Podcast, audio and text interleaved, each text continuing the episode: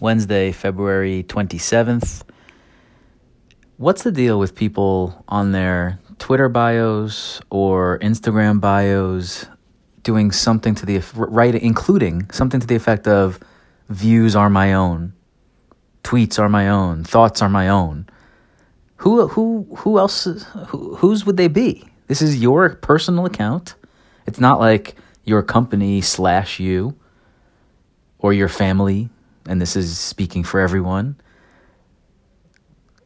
Like I I never understand that one, right? That's the first part is like that just doesn't make any sense to me. It's just like so logically your thoughts. That's what the whole point of these platforms are for you to showcase your thought in 140 or 280 characters or your pictures or stories or whatever on Instagram. So, why? why is that the thing? And second, why did this thing that shouldn't be a thing in the first place become such a thing?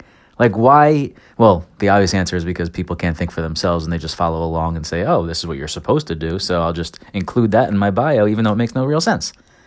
But why did this be the, but why was this the thing in bio world that, uh, that caught on?